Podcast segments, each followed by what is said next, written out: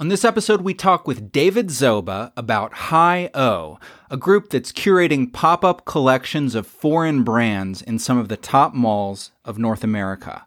Plus, we're going to learn about Appear Here from CNBC reporter Lauren Thomas. This is a group that lets retailers lease urban retail space by the day. Retailers you've never heard of are clamoring to sell you things, but they need help.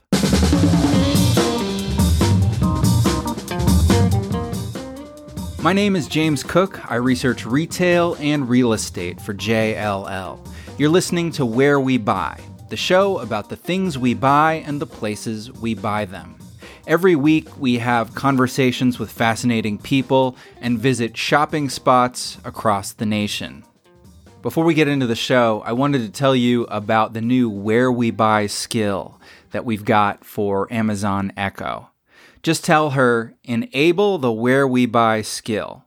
Once it's enabled, you can listen to the podcast wherever you've got an echo. You can leave and come back later, and it'll remember your spot for you. Right now, it's in the United States only, but it's coming to Canada soon. And if you like the skill, after you install it, rate and review it at Amazon.com. If you happen to be walking around Roosevelt Field Mall on Long Island in New York, and this is on the main level near Dick's Sporting Goods, you might have come across a store full of brands that you've probably never heard of before. This is The Edit, and it's a space at the mall for pop up stores. It's currently being curated by the team at HiO. So, who are these brands and where do they come from? David Zoba of HiO is also on the JLL Retail Leasing Board. So, I gave him a call. Hi, James. I'm David Zoba, uh, chairman of JLL's Global Retail Leasing Board, but I'm also the founder and co-founder of uh, Direct Brands uh, with Larry Meyer and Sever Garcia and Herb, Herb Kleinberger. And we are building a platform to bring both international brands to the U.S. and also a platform for e-commerce brands that want to grow in the U.S. We are currently operating uh, at uh, Simon's Edit project, very innovative project Simon did at Roosevelt Field Mall in Long Island. But we also did uh, two pop-ups at Cadillac Fairview's uh, best malls in Toronto over the holiday. We did uh, one at Sherway Gardens and one at uh, Eaton Center in Toronto. And at, and at each of those, we uh, through our brand HIO, H-I-O, we host uh, six to eight international brands. We actually have a library of 35 international brands that want us to introduce them, incubate them in the U.S. And uh, HIO has, uh, we have started. We're walking before we run. We're doing uh, what I often call retail programming, and I think you're going to see more of that uh, in the U.S. where people ask uh, platforms like ours and others to to to come in and, and perhaps even temporarily uh, add energy and excitement and, and a difference to their retail space. And sometimes these retail spaces are going to be in uh, retail centers, but sometimes I think they're going to be in office buildings and even in the uh, uh, platform podium of uh, residential at times where people really look for something new, something different, and uh, you need a platform because not everybody wants to invest fully in the infrastructure necessary to have stores in the U.S. And I would say that's the case for both international brands, but it's also the case for e-commerce brands. I mean, I've met with many of them out in San Francisco where I live part year, and they are great brands. Some of them uh, are great in the e-commerce space and in the social media space but not many of them are keen on doing bricks and mortar store. Many of them are uh, reluctant, frankly. It's just not in their DNA, the e-commerce brands, to do to have a stores organization and to have uh, a real estate group and a construction group. And and what our goal is is to do multi-brand retail with three to five retailers in stores of 4,500 square feet under the HIO label but uh, each brand will be very much represent itself We want their fixtures. We want their inventory. We actually want their supervisory employees so that they're training our people to sell like they would like to have uh, sell in their own stores and like they do. What's been interesting, James, is uh, some of the brands we have. One in particular, Parfois, for example, P-A-R-F-O-I-S, which I just saw in Barcelona last week. But it has 700 stores in Europe. So these are not little startup brands. Some of these are dominant brands in their own market, but are not in the U.S. for any number of reasons. And you know, people who travel to MAPIC or other events in Europe uh, meet with a lot of brands, and it's and that's really the genesis of our direct brands group. Uh, Larry Meyer and I were over at MAPIC, and we met with some European brands that know that the U.S. is a great market, but it's an intimidating market to uh, many internationals. And, and frankly, you know, you and I know the history. There are a lot of brands that have come to the U.S. and not succeeded, and even some of the best brands, uh, you know, the the Zaras and the H and M's and the Uniqlo, have really, uh, while they're succeeding today, people forget that it's taken 15 or 16 years for them to really have the traction that they've often had within one year in some of the European countries where they start. So both for the online retailers, they're they're testing the waters of physical, and then for those international retailers that aren't in the U.S. yet, they're testing the waters of the U.S. and and seeing if it makes sense. How how long how long do, does a brand typically um, uh, open up a space uh, in in one of your one of your pop up projects? Well, we've had Parfois and uh, Campo Marzio from Rome and uh, Hawker's Sunglasses from Spain. Uh, and they are with us uh, as, as long as you know we've been in operation. Uh, we are looking. Uh, we're not quite ready to announce, but we're going to do our first stores this fall uh, in at least two malls, uh, two of the best malls in America, and uh, that's that's going to be exciting. Uh, you know, I, I will tell you, this is not uh, is not as easy as it sounds because uh, these brands, while they are great in their own countries, they really are unknown in this country, and it's not an easy thing to uh, uh, get through the noise in the U.S. There, the U.S. is a very competitive market, and uh, it's it's taking uh, effort on our part, on their parts, to to really but that's why we think some of the best real estate, some of the best malls, uh, where where people appreciate an international uh, and, a, and a point of view that's different. Uh, you know, there some of these this, these would be the only opportunity to buy Parfois, for example, in the U.S. And Parfois is a uh, is an accessories and brand. It's some some they view it as an alternative to Zara. I mean, it's uh, it's got some great stuff, but uh, a little lower price point than Zara, and uh, and anyway, we, we hope to, our goal is to introduce new and exciting brands to more consumers uh, in the U.S. That's really our mission. So you really offer, is it a turnkey service that you're offering to, to these retailers? All they provide is the product and the training? Simon has created a space in Roosevelt Field where they have their own fixtures, and so we're really operating in their space. But our goal is to operate in our own space with fixtures provided uh, and fixtures unique to those brands. So we'll get so in addition to their inventory and and some operational uh, supervision, we will get the fixtures from those brands so that we can weave it together. And uh, you know, I, I just think you're gonna. It's it's in some ways it's like a food hall with uh, different brands operating where they really look like themselves. But the trick is to integrate them into a smooth looking uh, space. What what our concept allows, though, is you can appreciate some economies of scale. We'll have a single back of house, single restroom, a single uh, point of sale in the front, and and shared employees that can manage different brands. So.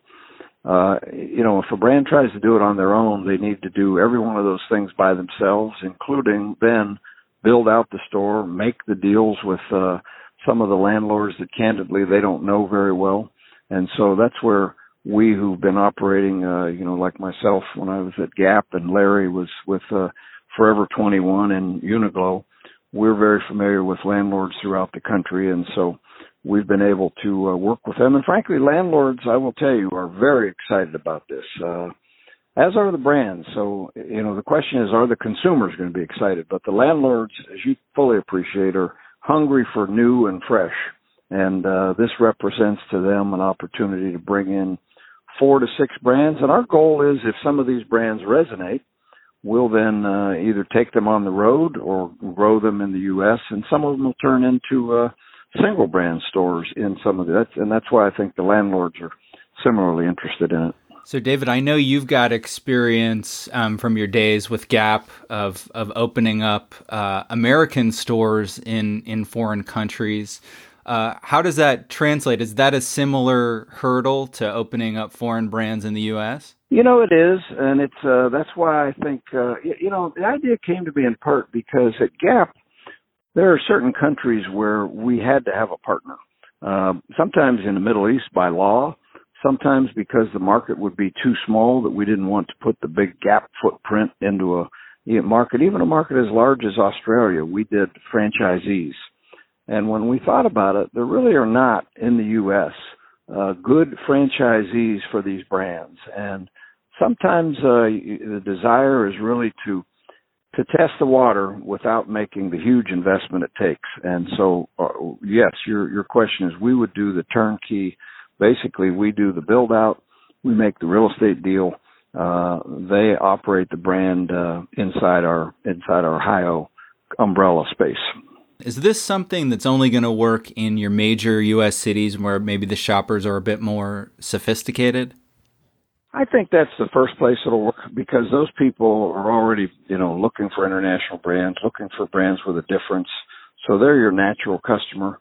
We actually have almost 300 brands that we have talked to, but there are 35 that we consider our portfolio library that we will pick and choose. And sometimes it's conceivable that we would do two stores in a center because uh, we we group these brands by category. So sometimes we may have a children's where we have uh, you know toys and accessories and a little bit of uh, clothes and uh, uh, and, and, you know, it's, we're really not focused, I should point out, on apparel. Apparel's a tough business. You know, uh, Larry and I have been in it forever. It's a lot of discounting. I mean, you know, the, uh, the track record and the difficulties some of the women's to uh, women's ready to wear retailers have had over the past five years in the U.S. so we're liking uh, higher margin uh, accessories and uh, cosmetics, and you know, but but again, we think we can do some of these HIO stores where we really uh, build around a theme, whether it's children's, whether it's you know uh, chic West Coast, uh, whether it's high fashion, and various things that might allow us to do uh, more than one store and add you know as many as four brands in one store and six brands in the next. So we might have as many as ten new brands out. And and the beauty of this is if the brand doesn't resonate, we shuffle it out and put in one that does uh, because it's not a huge investment on our part for the inventory because they're providing it, and so we can uh, we can we're allowed to uh, move them out if they're, if they're not working and try another brand. So you know I think again that's our mission is to introduce. Uh, uh, additional new brands to, to consumers in the U.S. and uh, that's kind of how we build around our story. So you must have you've got a single point of sale for all of the all the brands, so you can sort of track how successful they're being. I imagine day to day, if not hour to hour, right? Uh, daily, you are right, and so we really can keep track of it.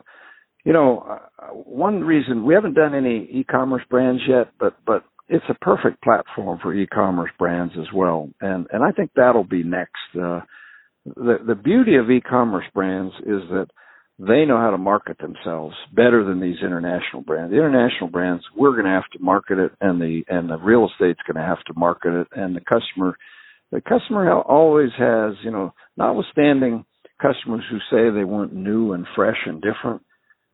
Everybody says that, but but when they see it, they sure like the brand that they know, and uh, that's been a challenge, I think, for a lot of new brands to break in and and that'll continue to be a challenge. So it's it's what I like about the e-commerce brands eventually is that they uh, uh, do some great social media marketing, and uh, sometimes they come with a ready-made cu- customer base that loves. You know, you recall I was at Gap, And uh, I think the greatest success story of of clicks to bricks is Athleta, which started as a, a catalog company. Gap bought it, turned it into a e-commerce brand, and put it on the Gap Universal platform, which you know really jump started things because that has so many views. But then they realized that they were only going to grow so much, and I think every e-commerce brand realizes this. They're only going to grow so much as an e-commerce brand, and if they want to go to that next level, they need to do bricks and mortar and allow that customer to touch it and feel it and talk about it and tell people to go see it. And you can only do that with some great bricks and mortar stores. So we think uh, they will be some great candidates for us go, going forward. So, how long um, do you plan on being at Edit at Roosevelt Field? We'll be there for another uh, three months at least, uh, and we will hope to open our first HIO stores uh, hopefully this fall. Uh, we are talking to, you know, we, we really are generating some great interest, and frankly, uh, there are a couple groups that are building out new centers that would like to do a much bigger concept, as much as 20,000 feet. And uh, again, we would get great support from the landlord because the landlord they like this idea of almost using it as a an attractive anchor and market it as, you know, come see brands that you can only get. And there are lots of shoppers that obviously love unique product and want, you know, are tired of the same old and would love to see something, uh, from Europe. Most of the brands are from Europe now, although there's no reason uh, we can't get some from. You know, on the West Coast, we've we've talked about uh, Korean cosmetics brands. I think there's tremendous interest in that and uh, no reason why that can't be part of our platform. Awesome. Thank you so much, David. Uh, have a great rest of your day, and I'm imagine I'll be seeing you in Las Vegas before too long. Absolutely. See you in Las right. Vegas. Okay. Bye bye now. HIO is one of several groups that's trying to make it easier for brands to crack the US physical retail market. But let's say you've got an online only apparel line that you think would be perfect for, you know, a little boutique in, say, New York City. Another group is making it easier to rent retail space by the day in prime urban locations. Lauren Thomas, uh, who covers retail and retail real estate for CNBC, just wrote a piece about this group. I got Lauren on Skype to hear all about it. So, my name is Lauren Thomas, and I cover retail and retail real estate for CNBC.com. So, Lauren, are we talking to you from like the news floor at CNBC right now? Oh yeah, so so we are actually uh, based in Englewood Cliffs, New Jersey. Um, so I do that uh, reverse commute every day. I live in the city, but our headquarters is here. So so you'll see this is where we produce um, the majority of our shows. So anything from Worldwide Exchange uh, in the morning to uh, Power Lunch uh, takes place here. So so definitely the the full operations, and then we've got our digital team here uh, writing stories for the website as well so we've got a lot of vacancies um, in certain retail sectors right now, and it seems like an opportunity. So you just re- reported on um, a company that's taking advantage advantage of that. Tell tell us a little bit about that. Uh, I'll preface this by saying the company is called Appear Here. They were based in London. Um, and I had gotten to know them when they made the leap um, and moved into the the U.S. and they started in New York. Um, but my so the article that I wrote tied in with the fact that they are it's their one year uh, anniversary, so they're celebrating uh, a year in the U.S. and they um, I guess CNBC shared the news that they will um, in a few months, they'll be moving into other markets. So they're starting in California as well.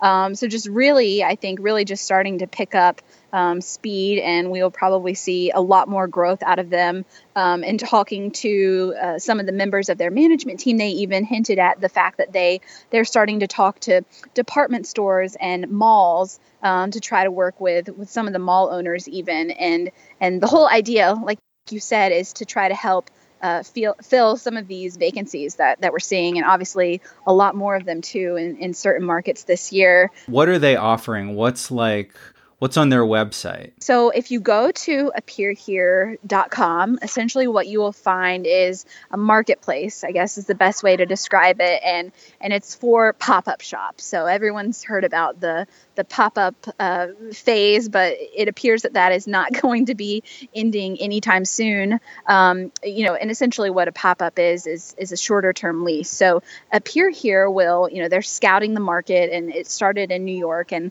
they're looking for any any vacant space out there, and and then they'd go to the landlord, and and I guess you know they're working deals with them, kind of on the back end, and bringing that space then onto the Appear Here platform. So you'll go on to their their website today and I'm looking at it right now and you'll see spaces in in Soho, on the Upper West Side, um, in Hell's Kitchen, just all across New York. Um, they have real estate that uh, if you're a retailer or you're you're a tenant looking for a space for a shorter period of time, you can instantly go in. Um, they even show you very clearly on the website how much a space will cost uh, per day.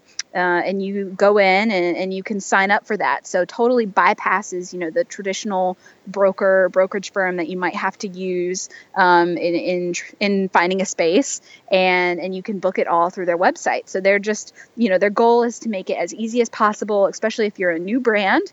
Um, a lot of these e-commerce companies starting online they might not know how to how to find a space or you know how to how to go through this process. So they're just trying to make it as easy as possible. And you know like they, we've got some great examples in the story but they've they've been really successful even with um, some big celebrities. I know they always tell me the story of they did a, a, pop-up shop for Kanye West once so it's it's all over the place. From like a property owner perspective they're probably um, they're probably going to them and saying hey you've got this empty space that you're trying to get a long-term lease on for the short term, why don't you put it on Appear Here and, you know, maybe you get, you know, somebody to lease it for a week, get a little bit of extra money, gets to activate the space.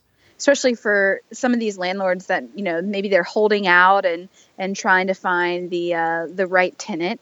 Um, like you said, maybe this is a good a good opportunity, uh, at least in the interim, to fill that space. So the problem I see, you know, just playing devil's advocate with this self service model is that you don't really get the advantage of somebody who's like a real market expert. You're just kind of like picking something off of a website and hoping it works. But I guess on the other hand, you're only paying a few thousand bucks, you know, for a day. So if it doesn't work out, it's not the end of the world. What they've done with other retailers, like I know they've done this with Topshop here in New York, is actually taken space within uh, an existing retail store. Um, maybe even it's just like a little like a little alcove or a, a tiny um, I don't know, a uh, kiosk within a store um, where brands can even just activate that space for a short period of time. So um, I, I, just think it's it's pretty cool that you know these opportunities might might have been hard to find elsewhere, but they they do come in and, and kind of open up the doors for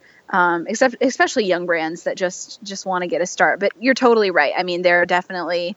I don't think it's a uh, it's a permanent solution for everyone. The article is the title is "Meet the Company Helping Fill a Sea of Vacant Stores in the U.S."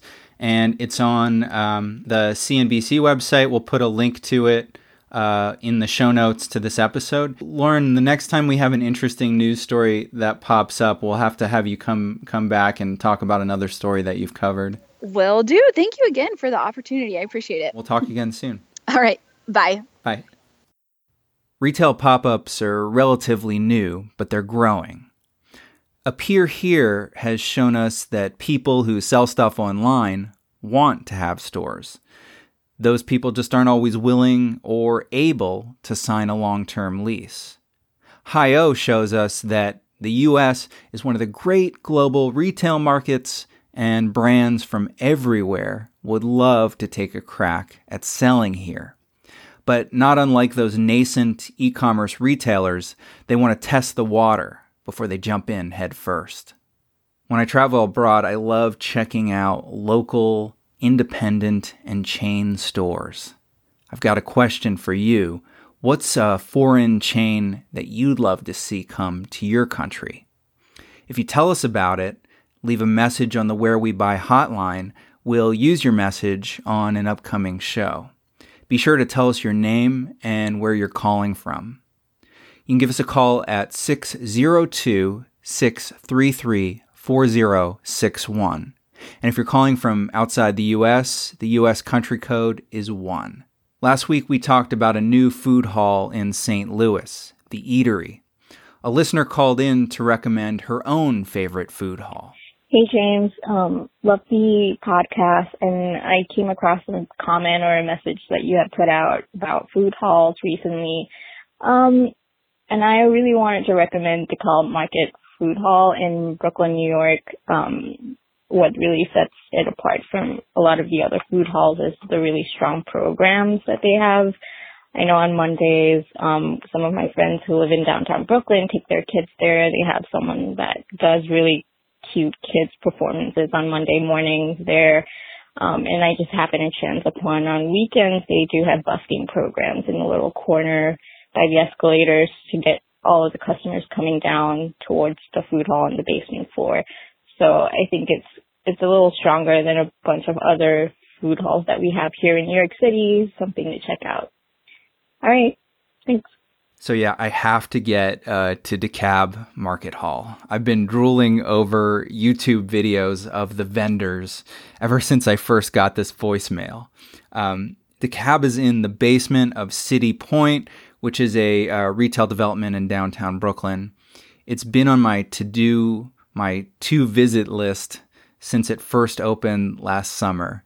They've got 40 vendors. It's 60,000 square feet. It's certainly the biggest food hall um, in New York, if not one of the biggest in the nation. And uh, it's going to be on the top of my list next time I get out to the city. If you work in retail real estate, you're probably going to be at Recon in Las Vegas. It is fast approaching with 30,000 people there to meet, a ton of educational sessions, plus, hey, some of the best retail in the world on the Las Vegas Strip. There are tons of things to look forward to. But I just want to tell you about two. The first thing is called Let's Get Social, uh, and it's a chance to meet up with old and new retail real estate friends. It's on Sunday, May 20th at the Aria Sports Bar in Las Vegas. You can sign up and get more info at letsgetsocial.info. Um, we're not sponsoring this event in any way. It just sounds like fun, and I'd really like to hopefully meet up with a few listeners in person while I'm there. The second thing to tell you about is a panel that Lauren Thomas, who we just talked to with CNBC, is moderating. It's called How to Attract E Commerce Brands to Your Vacant Storefront. And that's going to be on Monday, May 21st at 10 to 11 at the Spree Educational Hall. So Lauren is moderating, and she's got uh, panelists from Storefront, Ashkenazy, Untuckit, and Eastern Consolidated. While we're in Las Vegas, we're certainly going to be recording some new interviews and store visits. You're not going to want to miss them. The way to make sure that you don't is to subscribe. So go on to your iPhone podcast app or Spotify and search for Where We Buy or you can go to wherewebuy.show. Hey, or tell Echo to enable the Where We Buy skill. If you want to see more retail research, go to jllretail.com and click on Retail Intelligence. You can follow me on Twitter. I'm at James D. Cook, or on Instagram, and that is J A M C O O, Jamco on Instagram. Our theme music is Run in the Night by the Good Lords under Creative Commons license.